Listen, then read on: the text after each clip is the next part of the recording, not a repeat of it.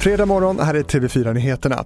Det blir allt vanligare att kriminella använder sig av hyrbilar enligt uthyrningsföretagen och nu varnar både de och polisen för ett växande problem med att bulvaner kliver in och bedriver uthyrning i andra hand.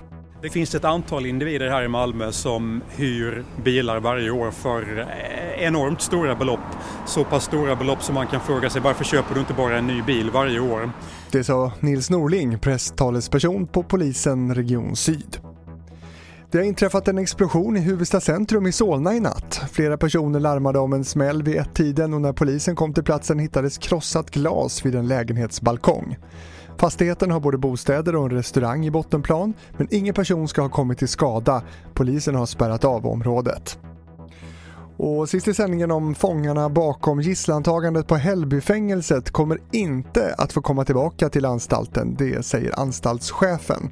Efter att ha fått kravet på 20 pizzor tillfredsställt så avslutades gisslandramat och fångarna sitter nu anhållna för människorov. Det var det senaste från TV4 Nyheterna. Jag heter Fredrik Rahlstrand.